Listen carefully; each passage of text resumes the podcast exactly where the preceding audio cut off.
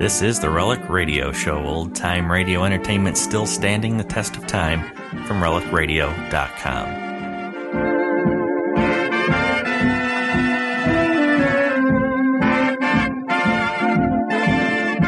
This week on the Relic Radio Show, our hour of radio drama begins with Have Gun Will Travel. We'll hear the statue of San Sebastian from May 10th, 1959. Our second story is from the Damon Runyon Theater. We'll hear their broadcast from February 20th, 1949, titled A Piece of Pie.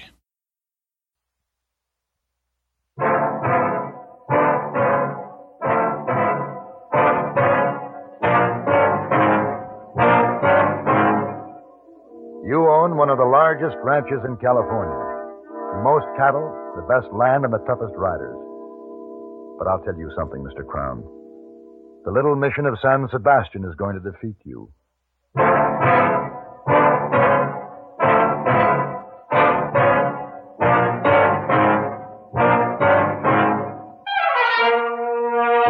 Have Gun Will Travel.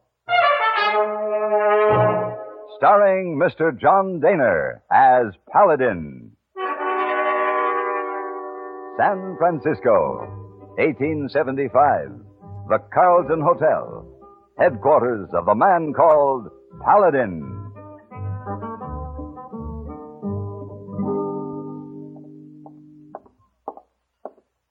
Ah, Mr. Paladin. Mm. Mm. Morning, hey boy. Hmm, Oh, hope I don't spoil breakfast, Paxton. No, no. Telegram came for you just now. Thank you. Uh, eat breakfast in dining room, most unusual for you. A rare occasion? Hey boy. Who's that young lady? Over there, sitting alone at the table next to the window. Oh, oh, oh, yes, ah, that young lady checked in two days ago. Suite uh, 212. Alone? Alone. Mm. Charming. Charming. Well, yes, are you up on Telegram? Oh, yes. Uh, hey, boy. Why don't you ask the young lady if I might join her for a cup of coffee? She must be lonely. Oh, so early in the morning. You. Oh, yes, sir. Oh. Well, rush telegram. What happened? Make social engagement. Uh, wa- wait a minute, hey, boy. Oh, now what happened? I've changed my mind. This telegram's from Mr. Ian Crown in San Sebastian, California. He offers a rather large sum of money. Would you send him a wire, please? Have gun will travel. Yes. I'll be leaving on the next stage. What about poor, charming, lonely young lady? That'll have to wait until I return. Unfortunately, business comes first.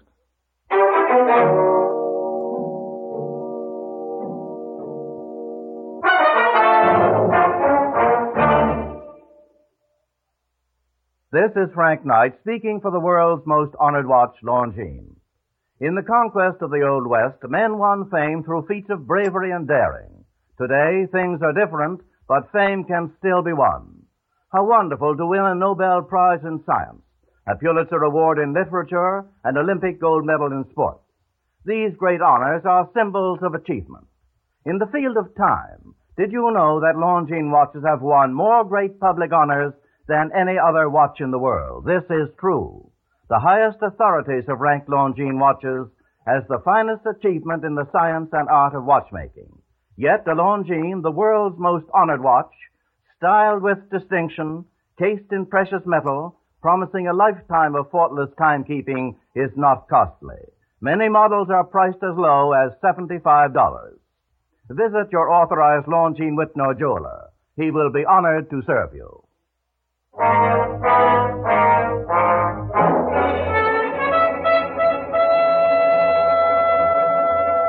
The stage ride down the Camino Real brought me at last to San Sebastian, one of the mission towns established a hundred years ago by the followers of Junipero Serra.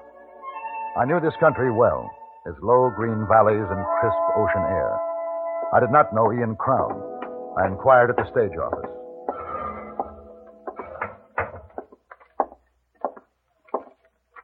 Yes, sir. What can I do for you? How far is it to the Crown Ranch? Ian Crown's place? Yes.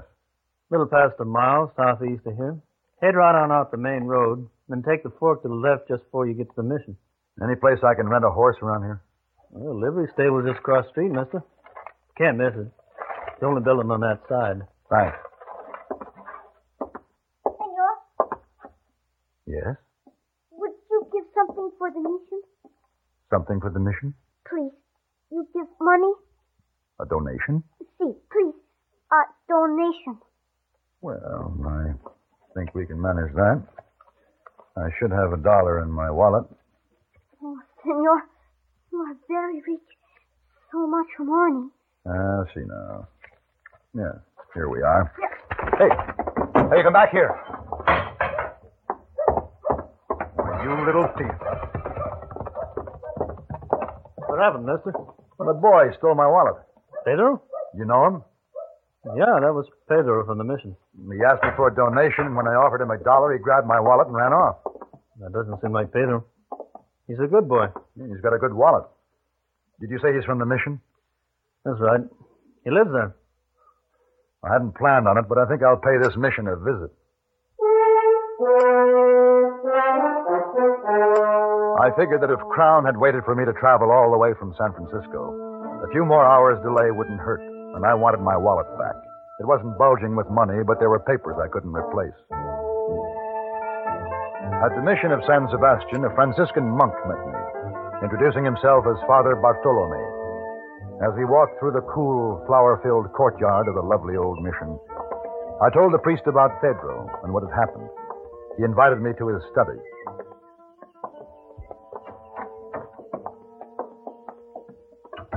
Won't you be seated, Senor Paladin? Thank you. I'm so very sorry about all this. How much money did you have in your wallet? $22 in cash. There was also a banknote for $50. I have exactly $22 on my desk. They're undoubtedly yours. Pedro brought it to me less than 30 minutes ago. He was somewhat out of breath and quite nervous. Your story explains his actions. Here you are, Senor Paladin. Thank you, Father. I don't suppose he said anything about the wallet. No, Senor. Do you think he still has it? Perhaps he can answer that question himself. Will you excuse me, Senor Paladin? Pedro, See, Padre? would you come in here, please? Hey, Eh, Pedro, you know why this man is here. See, Padre? Is it not true that you took his wallet and ran away? See, That was very wrong, Pedro. Ah. see, Padre. Why would you do this? I'm sorry, Padre. There was so much money. I, I, I had to take it for San Sebastian. It, it was wrong, Padre. I, I, I know it was wrong. Hey, uh, where is the wallet now, my son? In the stable. Please get it and bring it back to this room. See, Padre.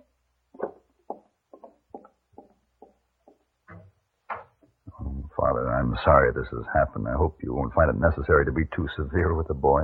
No, senor. He has learned his lesson already. Why does Pedro beg for donations for this mission? It's by far the best preserved and the most beautiful of all the missions I've seen. Oh, si, senor. San Sebastian is a diamond of all missions, thanks to Senor Crown. Ian Crown? Si. You know him?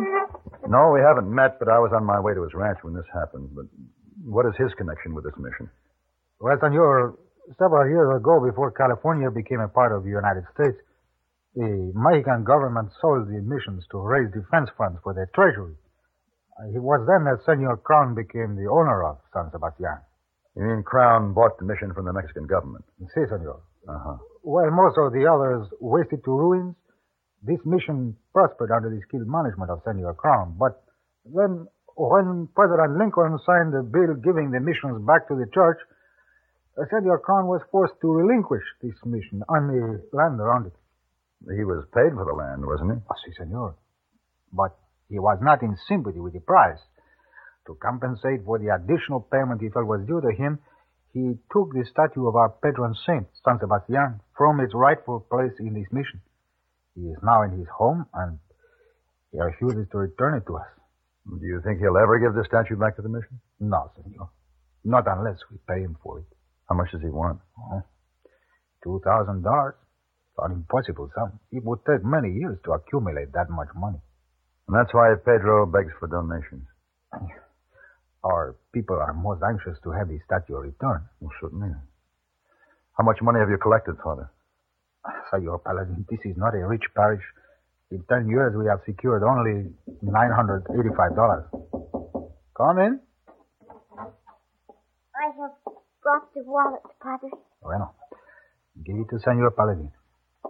Senor, Thank you, Pedro. I'm sorry, Senor. Please forgive me. Senor Paladin, please check your wallet for the banknote you mentioned. Now, It's here, Father. Everything's here. Pedro, See, Senor? at the stage office, I was going to give you a donation. You remember? See? Would you accept this $5 gold piece for the statue of San Sebastian? Oh, see, Senor. Gracias. Gracias.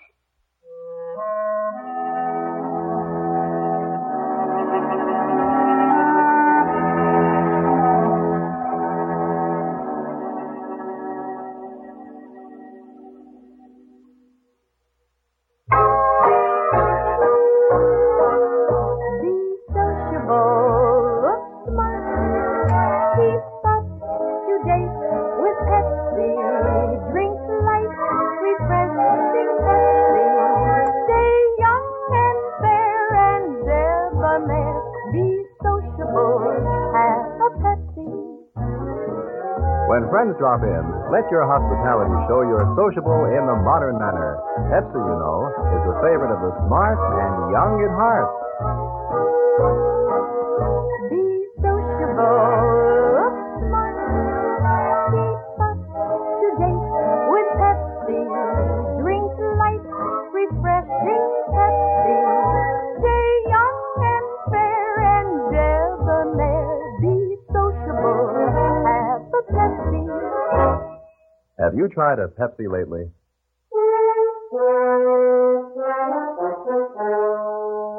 The green rolling acres that surrounded the Crown Ranch were covered with giant oaks and thousands of black Angus cattle. And a mile beyond the main gate, on a tree studded knoll, sat the house of Ian Crown, imposing, rich, almost feudal. From my talk with Father Bartolome, I had pictured Crown as the typical elderly, austere rancher. Instead, I found a cordial man who was having more than his share of trouble with an outlaw, Sancho Fernandez. No, during the last three months, he's robbed two of my payroll shipments. And he's run off near 300 head of prime beef. Now, he's got to be stopped, Paladin. I'm depending on you to bring him in. I've never heard of this Fernandez before. Does he confine his activities to this part of the country? Strictly to my reins. To your range? Yeah? Hasn't he been plaguing the other ranchers? No, no, just me. Why has he singled you out? Well, his brother used to work for me. He was killed in an accident during a cattle drive. Fernandez thinks I'm responsible. Well, I'm not. Man was thrown from his saddle. It was an accident. I see. Here, let me fill your glass. huh? Oh, yes. Thank you very much. That's excellent wine. Yeah, Oh, thank you. We make it ourselves. Grapes come from our own vineyard. You must be proud of this ranch, Mr. Crown. It's one of the finest spreads I've seen. Yeah. Taking a lot of years, a lot of hard work to make it what it is. I'm not going to let an old renegade like Fernandez start nipping away at it. Well, what do you say, Paladin? I say yes, Mr. Crown. I'll take the job. For the one thousand dollars. Right. Well, that's good. That's good. All right. What are your plans? I don't know yet. It'll take me a few days to learn what I need. Oh, of course. This statue, Mr. Crown. I've been admiring it. Well, that's San Sebastian, Mr. Paladin. It's beautiful, isn't it? Yeah. I was talking to Father Bartolome at the mission this afternoon. Oh, I see. Suppose he told you what a heathen I am, because I won't give him back your statue. We didn't discuss your I personal give faith. that statue back when I get the money. Man. Mr. Crown, Oh, what is it, Carl? Fernandez. He stopped the stage and took the payroll money. Oh. Anybody hurt? No, he made us get out of the stage, took the money from me, and then stampeded the horses. That's the third time. Oh, Paladin, this is my foreman, Carl Stocker. How do you do? How are you? Carl, he was bringing the payroll money from the bank in Coldwater. Where did it happen? About three miles before we got into San Sebastian, we had to walk into town. And he's had plenty of time to hide out. Mr. Crown, you'll be needing more money from the bank to meet the payroll. That's right. I'll go up to Coldwater tomorrow and bring it back. Now, you let everybody know I'll be returning alone on horseback. I had concealed the payroll money under my shirt and was on the trail back from Coldwater. A mile out of San Sebastian, there was still no sign of Sancho Fernandez. But he didn't disappoint me. Stop, senor! My rifle is pointed directly between your shoulders. It would be a mistake to turn around. I believe you.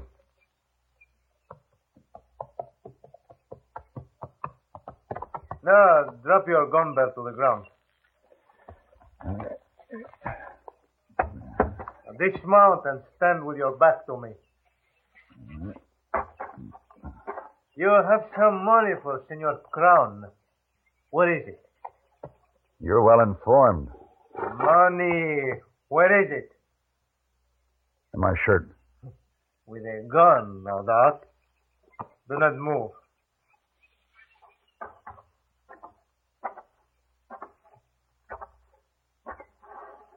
Turn around. Enough, senor. Drop the money to the ground. Careful. Now you may turn around and take a few steps away. That uh, will be far enough.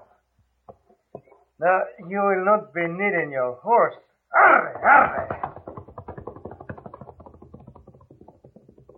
Now just stand steady, senor.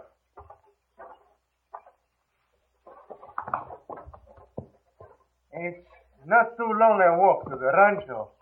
Give my regards to Senor Crown. Sancho, there's a derringer pointing at your back. Drop your rifle.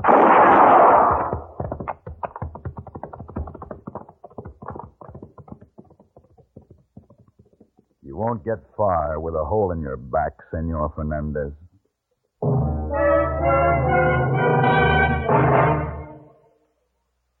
A bunch of the boys are whooping it up every weekday on CBS Radio. Variety spices the airwaves with fun every time CBS Radio turns them loose. The boys are Pat Buttram, Art Linkletter, and Galen Drake.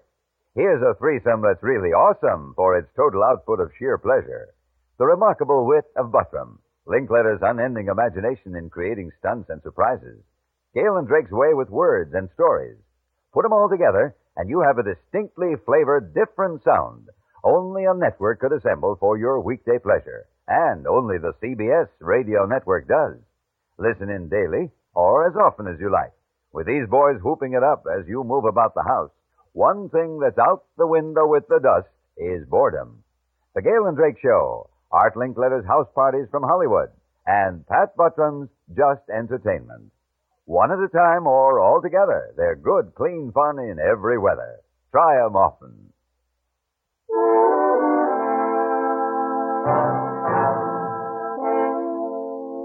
Sancho left an easy trail to follow through the yellow wheat fields. He had managed to stay on his horse, but he had lost a lot of blood along the way. His trail led to the mission at San Sebastian.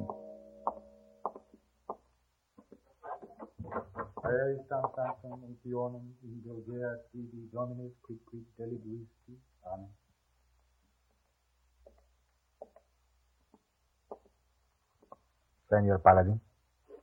The padres told me Fernandez was here. He he is dead. Let us go to my study. Why do you ask for Sancho Fernandez? Uh, Ian Crown hired me to bring him in.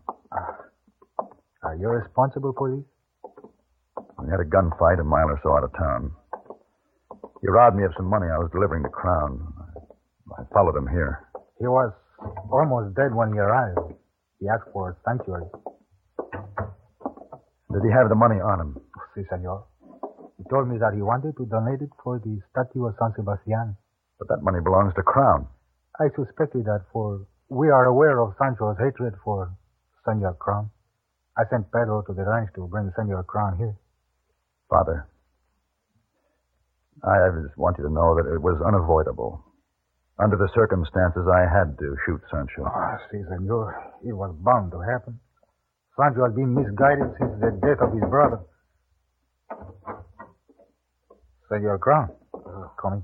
Hello, Father. Ah, Paladin, I didn't know you was here. Uh, Pedro told me Sancho was wounded. Where is he? He's dead. He... How'd it happen? Gunfight. He ambushed me on the trail back a ways, ran my horse off and took the money. They exchanged shots. His horse brought him here. Well, Senor Crown, I believe this belongs to you. That's the payroll money, Crown. Yeah. Well, thank you, Father. Sorry you had to get mixed up in my private affairs.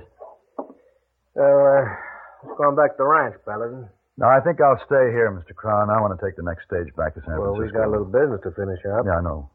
You owe me a check for $1,000. That's right. Well, I want you to turn my fee over to the mission. To what?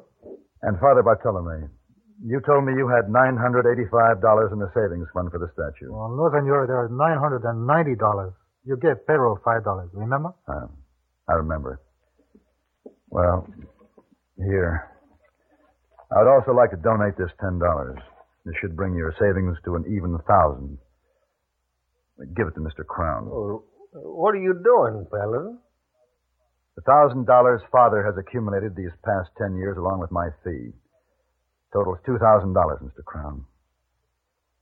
You should be able to return the statue of San Sebastian to the mission in time for Mass this Sunday.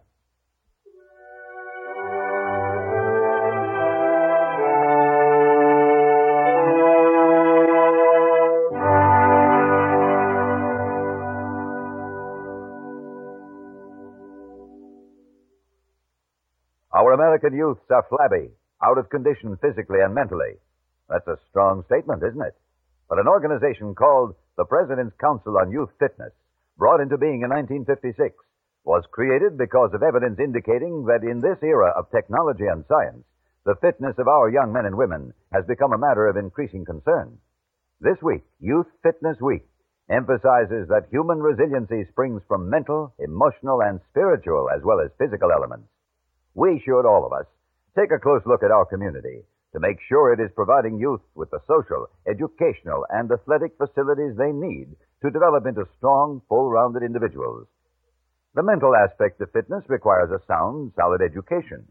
If you're a parent of teenagers, be sure they remain in high school through their senior year. If you're a high school student, remember that diploma is much more than just a piece of paper. Stay in school and graduate.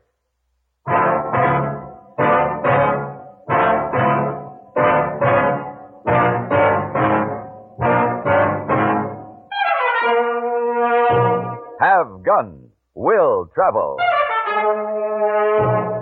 Created by Herb Meadow and Sam Rolfe, is produced and directed by Norman McDonald and stars John Daner as Paladin with Ben Wright as Hayboy. Tonight's story was written by Albert Alley and adapted for radio by Frank Michael. Featured in the cast were Lawrence Dobkin, Don Diamond, James Nusser, Richard Beals, and Perry Cook. Hugh Douglas speaking.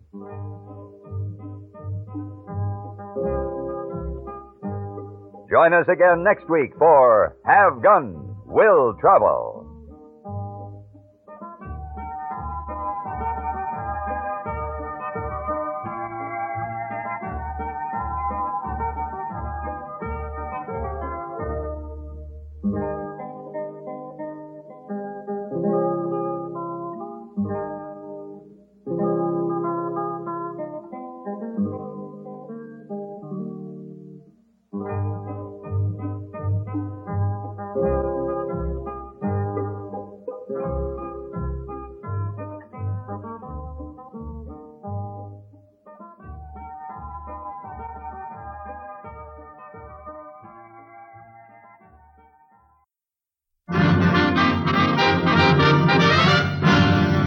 The Damon Runyon Theater.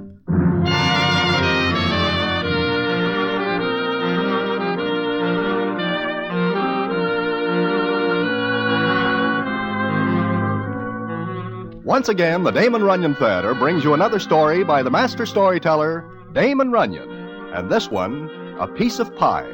And to tell it to you, here is Broadway. Thanks. Well, it is during the race meeting at Suffolk Downs, and I am there with Harry the horse. We do ourselves a little good. In fact, more than a little good, and I am feeling fine. When into our hotel room comes Harry and says, Broadway, are you here? Where else would I be, Harry? What is the matter? I just put us in the way of winning an even ten grand. Huh? But what is the name of the horse? It is no horse, it is a human being. What? Harry, who enters a person in the races? You do not understand. This is a sure thing. Harry, where is the money we win on the Gigi's? I put it up as a forfeit for our man to appear. Appear? Appear where? Doing what? Harry, do not stand there just looking at me. Speak to me. Where is our scratch? Broadway, do not worry. It is as good as wheaten the bin. Now sit down and I will tell you what happens. So Harry the horse makes me sit down and tells me what happens. And what it is and what happens later, I will tell you in a minute.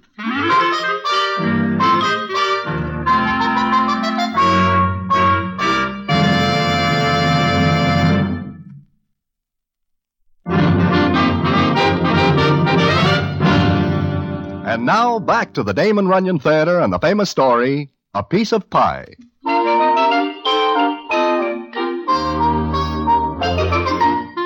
Well, like I say, Harry makes me sit down and he starts to tell me what he is talking about. I am having lunch, Broadway.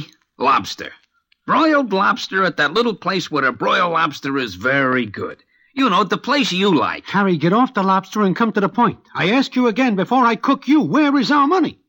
That is what I am trying to tell you. You will not let me proceed. I will give you ten seconds, of which nine and a half are gone. Take it easy. Well, like I say, I am eating the broiled lobster when I overhear a conversation going on at the next table. Now, ordinarily and usually, I do not listen. I do not approve of eavesdropping. Do you? I approve of murder. I have a victim. Who? Where is the scratch? Oh. Oh. Well, I hear one character say that he knows somebody who is able to outeat anybody else in the world. Now, I know that this is a foolish thing to say because, well, who do we know that is the greatest eater in the world? Huh? Why, Nicely Nicely Jones. Well, I put up our money to ensure that Nicely Nicely Jones will appear against their man who is named Joe Duffel. I wish to get this straight. You put up our money, all the tar I have in the world, that nicely, nicely Jones, will go into an eating contest against this Joe Duffel? You catch the idea, Broadway. But, but what if nicely, nicely does not? do you ever know him to pass up a meal? No. And do you ever know anyone who is able even to get near him in eating? No, I do not. Okay, so our money rests now with a broker. And our opponents put up a like amount that Joe Duffel will appear. But you say something about ten grand. Ah we go back to New York, Broadway, and we get certain citizens to put up dough. We take a certain percentage of their winnings for putting them onto a good thing. Mm. Well, are you sure these certain parties will go for this? Broadway, who does not go for a sure thing? Nobody. Then let us proceed back to New York and make arrangements.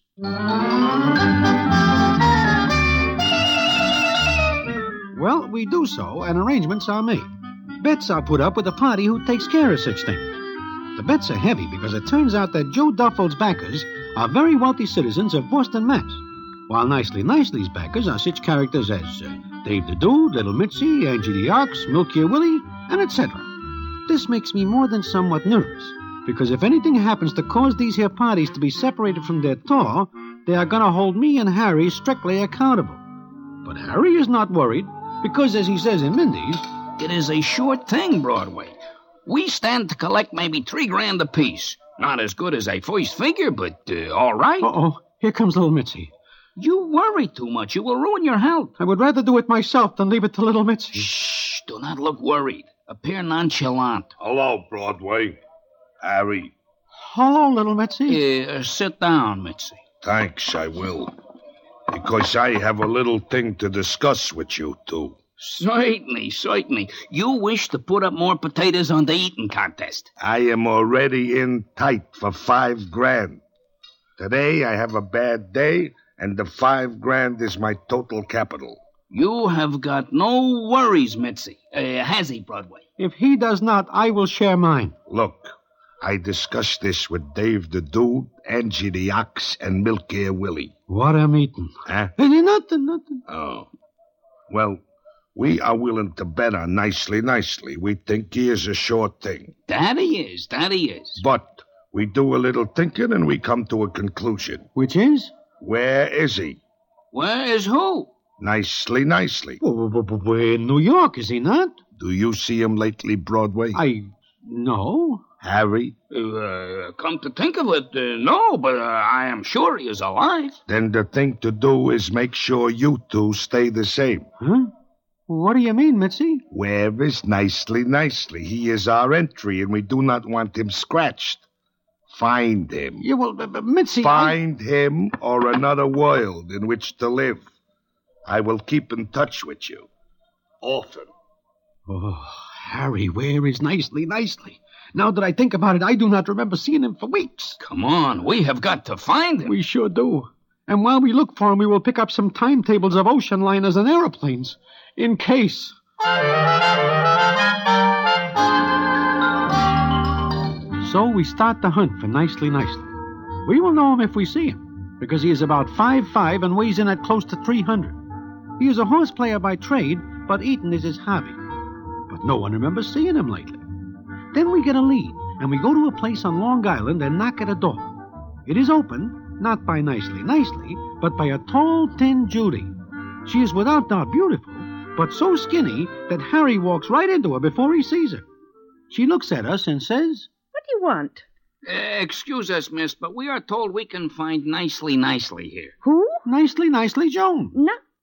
Oh, you must mean Quentin. Who? Quentin, Quentin Jones. The last name is correct, but the first one is an insult. Will you please tell me what you want? Can we see not uh, Mr. Jones? Why? It is very important. About what? Is he here? Who are you? Look, miss, it is urgent that we get in touch with our friend. Now. Hilda. Hilda. What is it, Quentin? Who's there? I don't know. That is not Nicely's voice. No, it is not. It is too weak. Then you've probably got the wrong Jones. Yeah, I guess so. Let us go, Broadway. Hilda. Who is it? What's the matter? It's nothing, Quentin. These men have the wrong address. Broadway. Harry. Oh, my friends, come in, come in. Quentin, do you know these men? They're my friends. They. Broadway. Harry. Why are you looking at me like that? You you are a faker. You are not nicely nicely. But I am. Look at me real good. Who am I? Nicely. Where does all of you go to? What happens to you nicely? Now look here, you two. If you have business with Quentin, very well. If you don't, please leave. Nicely, we have got to see you. Yeah, Hilda, baby, these are my old friends. I wish to talk to them. Oh. Well, all right, but remember what I said. Yes, Hilda. If you do anything I don't like, it's all off. Yes, baby. I'm going shopping. I'll be back in half an hour. And remember, Quentin. I will never forget. Ah, she is beautiful. Hmm, She is. But nicely, what is the matter with you? We, uh, we better sit down. At least I better. Ah. I cannot stand up for long. You are sick? Oh, no, no. I am real healthy. Healthy? Healthy? Look at your pants. They are wrapped twice around your waist. Uh huh. I lose some weight. Some? You have got enough space between your waistband and your waist to tuck away your racehorse. Those are the conditions Hilda gives me. Conditions? Hilda? Nicely, what are you talking about? She is my fiancée. I love her. She loves me. She? Nicely, you mean she makes you lose weight? When I am down to 200, we're going to get married. You mean you are not eating? Nothing with starch in it. Why have all the good things to eat got starch in them? Nicely, think of your health. Hilda says I'm very healthy this way. How do you feel? Very healthy. If Hilda says so, I am. This is impossible. Look at you. How do you get mixed up with this doll? Love at first sight. We meet in the subway. I am wedged in a turnstile and she pushes me through. Harry, let us say goodbye to New York. Let us say goodbye to everything. Nicely, listen to us for a minute, will you? Sure. But do not ask me to stand up. So we tell Nicely Nicely what is the score. When we talk about eating, his eyes shine like six bits. But then he becomes very sad again and says as follows I am very sorry, boys, but Hilda will never hear of it. She will break our engagement if I so much as touch a grape. Eh, Broadway, do you ever eat nothing but toasted whole wheat for a whole month? No, what I eat is nice white French bread, corn muffins, and hot biscuits with gravy on 'em. You are eating yourself into an early grave, and furthermore, you are breaking my heart. Look nicely. Maybe if we talk to Hilda, there might be an outside chance she will let you save our lives. You can talk to her, but I promise nothing. I. Quentin?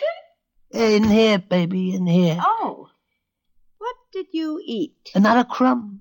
Did I, boys? Not a crumb. Good. I'm going to fix your dinner in a minute. What are you going to fix? Because you've been such a good boy. A treat. What? What is it, Hilda? Wheat germ and carrot juice. I can hardly wait. You'll like it, I'm sure. She is conspiring against your life. Nicely, you have got to get out of here before you have to use nails to hold your pants on. I am in love with her. That is your final word? It is hers. I see. And I know there is no use talking to her. No, I guess not. You will not do it for us, your friends. I have to think of my health and my future. Nicely, I have got news for you. Your future is as dark as ours. Goodbye. And that is that. It looks like I and Harry the horse are done for. We know that it is useless to argue with the guy in love. We leave nicely and start back to town, figuring that when it gets dark, we can grab anything that moves fast enough to get us far, far away. Then something happens that gives us hope. And what that is, I will tell you in a minute.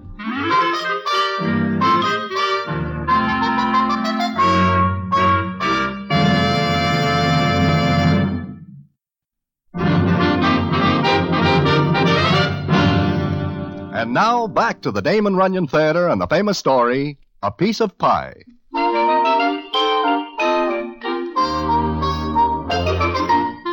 Like I say, Harry and me are wondering where to go. We say nothing to anybody about Nicely Nicely because we have got to have time. Then Harry goes to Belmont Park, and later he shows up in my hotel room. Broadway, Broadway, you know D- what? Harry, do not jump in like that, especially not at a time like this. Broadway, today we get to break it. What do you do? Hack him, what else? You do not have to. Sit down and listen to me. Yeah, I do that once before, and I am now cemetery bait. No, I go to the track today and I give a tip to a character named McBurgle. You are feverish. There is nobody named that. And if there is, what good is he to us? He is the employer of Miss Hilda Slocum, whom you will recall as Nicely Nicely's fiancée. Nothing makes sense anymore. Listen to me, will you? I give a tip to this McBurgle. He is very happy because he win a wad of potatoes. Then I find out he is editor of a magazine called Let's Keep House. Harry, I have just got time to pack another handkerchief and catch a train. Goodbye. Stay here and die by yourself. Will you sit down and listen? Broadway, McBurgle is going to talk to Hilda Slocum. He is going to try to persuade her to let us have Nicely Nicely. Oh? How does he think he is going to do that? I do not know, but we are going to see Nicely Nicely and Hilda now. You want us to go outside? It is dangerous out there. This is our only chance. Let us go. I hope we will get pretty flowers.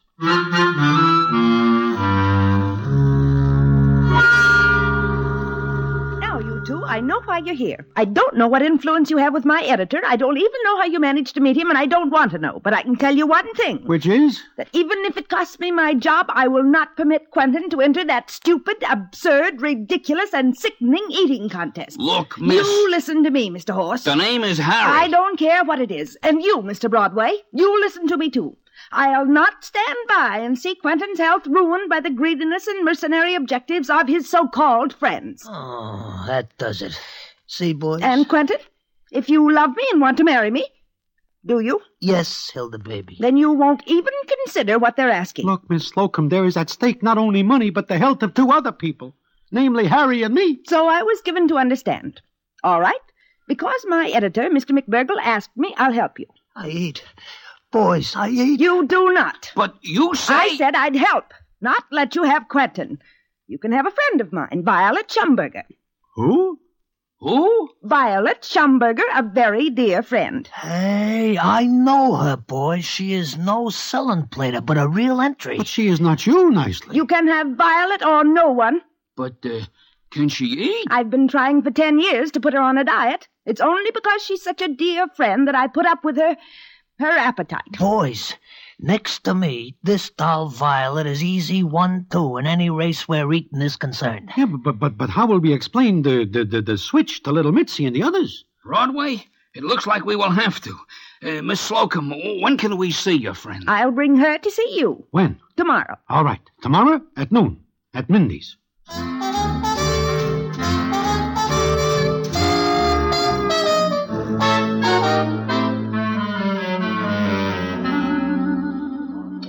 Boys, the rest of the boys are very angry that you do this to us. But we tell you, Mitzi, it is not our fault. Can we help it if Nicely Nicely falls in love and gives up eating because of it? This Violet Schumbiker doll better be good. She better be good.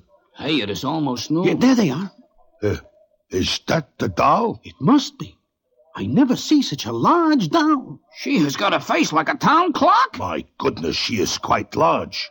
Boys, maybe you save yourself a lot of trouble. But the question is, can she eat?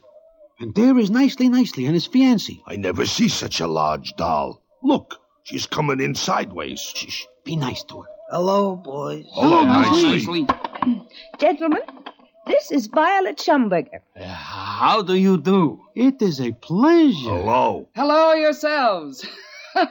well, when do we start eating? Violet, Ah, don't be so stuffy, Hilda. Hmm, smells good in here. Think I'll have lunch. you just did 20 minutes ago. Lunch! She calls roast chicken, gravy, biscuits, honey, mashed potatoes, and pie a lunch.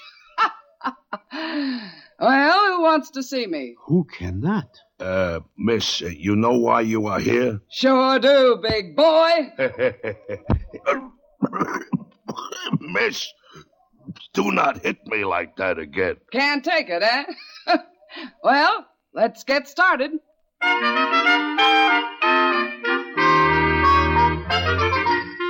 And Miss Violet Schumberger eats for us. Two hours later, even little Mitzi is convinced that we have a good entry, especially when Miss Hilda Slocum agrees to let Nicely Nicely coach Violet for the contest. Then comes the day of the contest, which takes place in a private room in Mindy's. Everybody concerned is there, including two judges called in from neutral country. Harry the horse and me are very neighbors again, because when we see Joe Duffel, who is our opponent, Harry says to me, Broadway. He looks like a pretty fair eater. Yeah, he is lean and tall. He will be And I dangerous. do not like the way little Mitzi is looking at us. All right, everyone, all right. Let's have your attention. As one of the judges, I must call your attention to the rules of this contest. Attention, please, attention. Now, here are the rules. the two contestants must eat with knife and fork or spoon. Speed will not count, only the amount of food consumed. We will take into account any food left on the plates over an ounce. Liquids will not count in the scoring. The losing side is to pay for the food. In case of a tie, the contestants will eat it off immediately in ham and eggs. We agreed that a coin will be tossed to see who gets to choose the first course. Harry, Broadway, your contestant ready? Uh, just a minute. Uh, Violet, how do you feel? Fine, fine. I warmed up on sauerkraut and spare ribs. You eat before you get here? I was hungry. Nicely. Why do you let her do it? I feel sorry for her when she tells me she's hungry. Oh, no. Well, gentlemen, Well, we are ready. then call the toss. Hey, to heads. Tails. Mr. Duffel, name the first course. two quarts of olives, two bunches of celery, and a pint of walnuts. Agreed. Miss Schumberger, name the second course. Twelve dozen cherry stone clams. Mr. Duffel, Two gallons of Philadelphia pepper pot soup. Two five pound striped bass. A twenty pound roast turkey. I will repeat the order so there will be no argument later. First course, two quarts of olives, two bunches of celery, and a pint of walnuts. Second course, 12 dozen cherry stone clams. Third course, two gallons of Philadelphia pepper pot.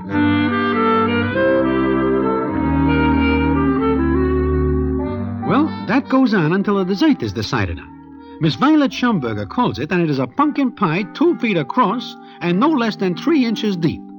The contest starts at 8.30 p.m. sharp, and for a while there is no sound except eating. Then little Mitzi whispers to me as follows. Broadway, she is not keeping up with this Joe Duffel. Wait, Mitzi, it is not speed that counts. that is right. I do not like the way this is going. I wish Nicely Nicely is in there. Wait a minute. She's beginning to catch up a little. Yeah, yeah, she is. No, no, no, she is not. Joe Duffel is slowing down a little. All right, bring the turkey and split it in half. Now we will see the real eating start. Just a minute, just a minute. What is the matter with her? Violet, what is the matter? I. I forgot something. Huh? Ah, Violet, why do you stop eating? You have got half a turkey. Give up, Miss Schumberger. Give up? I haven't started. I just wanted to ask where's the stuffing for the turkey?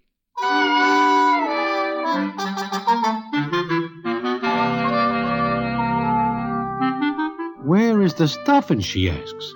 Joe Duffel looks a little startled at this, but they keep eating on even times until the waiter brings the pumpkin pie, and the scene is as follows. Last course dessert. Each contestant will eat half this pumpkin pie. Ready, Mr. Duffel? Ready. Ready, Miss Schumberger? I. Yes. Uh, uh, wait a minute. Hey, she's asking advice of her coach. That's not allowed. What do you mean it's not That's a foul. Now, wait, wait, everyone. I'll have to consult with my colleague. Hold everything. Broadway, you better start running. You too, Harry. No, no, wait a minute, Mitzi. We. Attention, please. My colleague and I have decided that no actual foul in the eating has been committed. However, if Miss Schumberger did ask advice, then there is a foul. Uh, Mr. Jones, will you tell us what Miss Schumberger whispered to you? Why, sure. All she asks is when she finishes, can she have another piece of pie? Gentlemen, I'm licked. I can't eat another bite. Hmm. Ah, He's quick. He's quick. It's useless for me to go on against this this uh, girl who asks for more pie even before she starts on the piece before her. I'm almost dying as it is, and I don't want to destroy myself in a useless effort. Gentlemen, he's not human. He's Three cheers for Miss Violet Schumberger. Hip hip hooray! Hip hip hooray! Hip hip hooray! Broadway, Harry, you are geniuses. Hey, look! Joe Duffel passes out under the table. Nicely, nicely. Look, nicely also passes out. All right, all right, everybody out. Come on, clear the premises. We will take care of things. Come on, Poor outside. nicely. Poor nicely. Is he dead? No, no, he just looks like he has fainted. I owe everything to him, everything. Huh? You mean we owe everything to you? Oh, no, no. What I really whispered to him was. was that I was a goner. That Mr. Duffel is. a pig.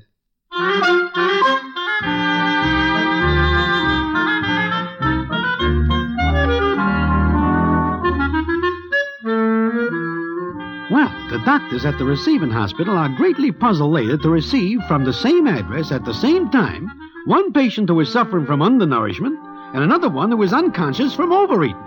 Now, that is not the end of my story, not by a long shot. And what really is, I will tell you in a minute.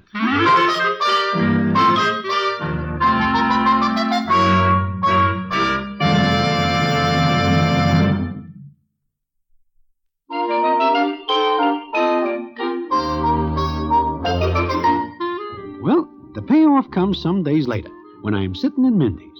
I look up, and who is standing by my table but Miss Hilda Slocum? Naturally, I am very curious as to why she is in an eating place. I ask her to sit down, and she says, What's that you're eating, Mr. Broadway? This uh, chicken fricassee with dumplings, hot biscuits, and honey. Why? Is it good? Wonderful. But uh, why do you ask? Oh, I just wondered. Uh, by the way, how is Nicely Nicely coming along? I don't know. He's out of the hospital, but I haven't seen him. Or Miss Violet Schumberger. What? They they eloped together. They sent me a postcard. You mean Nicely Nicely and Miss Violet Schumberger? They are married? Yes, they're in Florida. They opened a barbecue stand, and the chances are they they're eating like seven mules. How do you like that? I don't. Men. They're all alike. A woman does something to help them, to please them, and they Yeah, I, I see. I, I am sorry, Miss Slocum. My editor, I. He. Oh, what about him? He said he'd take me dancing if. there was anything to take hold of I see. And you like to dance? very much. That chicken and dumplings. They're really good. Oh, very good. But, of course, not for people who are on a diet. I want some. Uh huh. Well, what are you staring at me for? Oh, nothing. I am just thinking, you must be very fond of dancing. Waiter, another order of this, and make it snappy.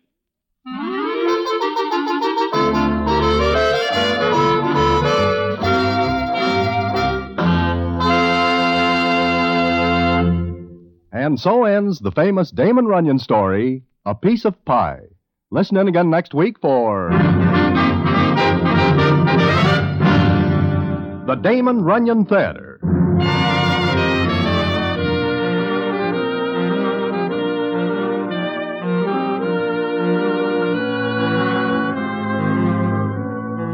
The Damon Runyon Theater with John Brown as Broadway is directed by Richard Sandville, and the story is adapted for radio by Russell Hughes.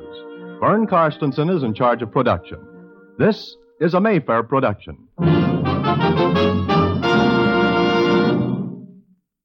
That's the Relic Radio Show for this week. I hope you enjoyed it. You can find more from Have Gun Will Travel, the Damon Runyon Theater, and thousands of other old time radio episodes at the website, relicradio.com. You'll also find all the other podcasts there and our Shoutcast stream, streaming even more old time radio.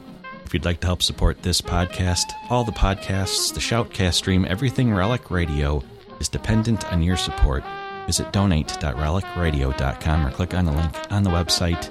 Any amount is always appreciated. Thanks to those who have helped out, and thanks for joining me this Tuesday. I'll be back next week with another hour of the Relic Radio Show.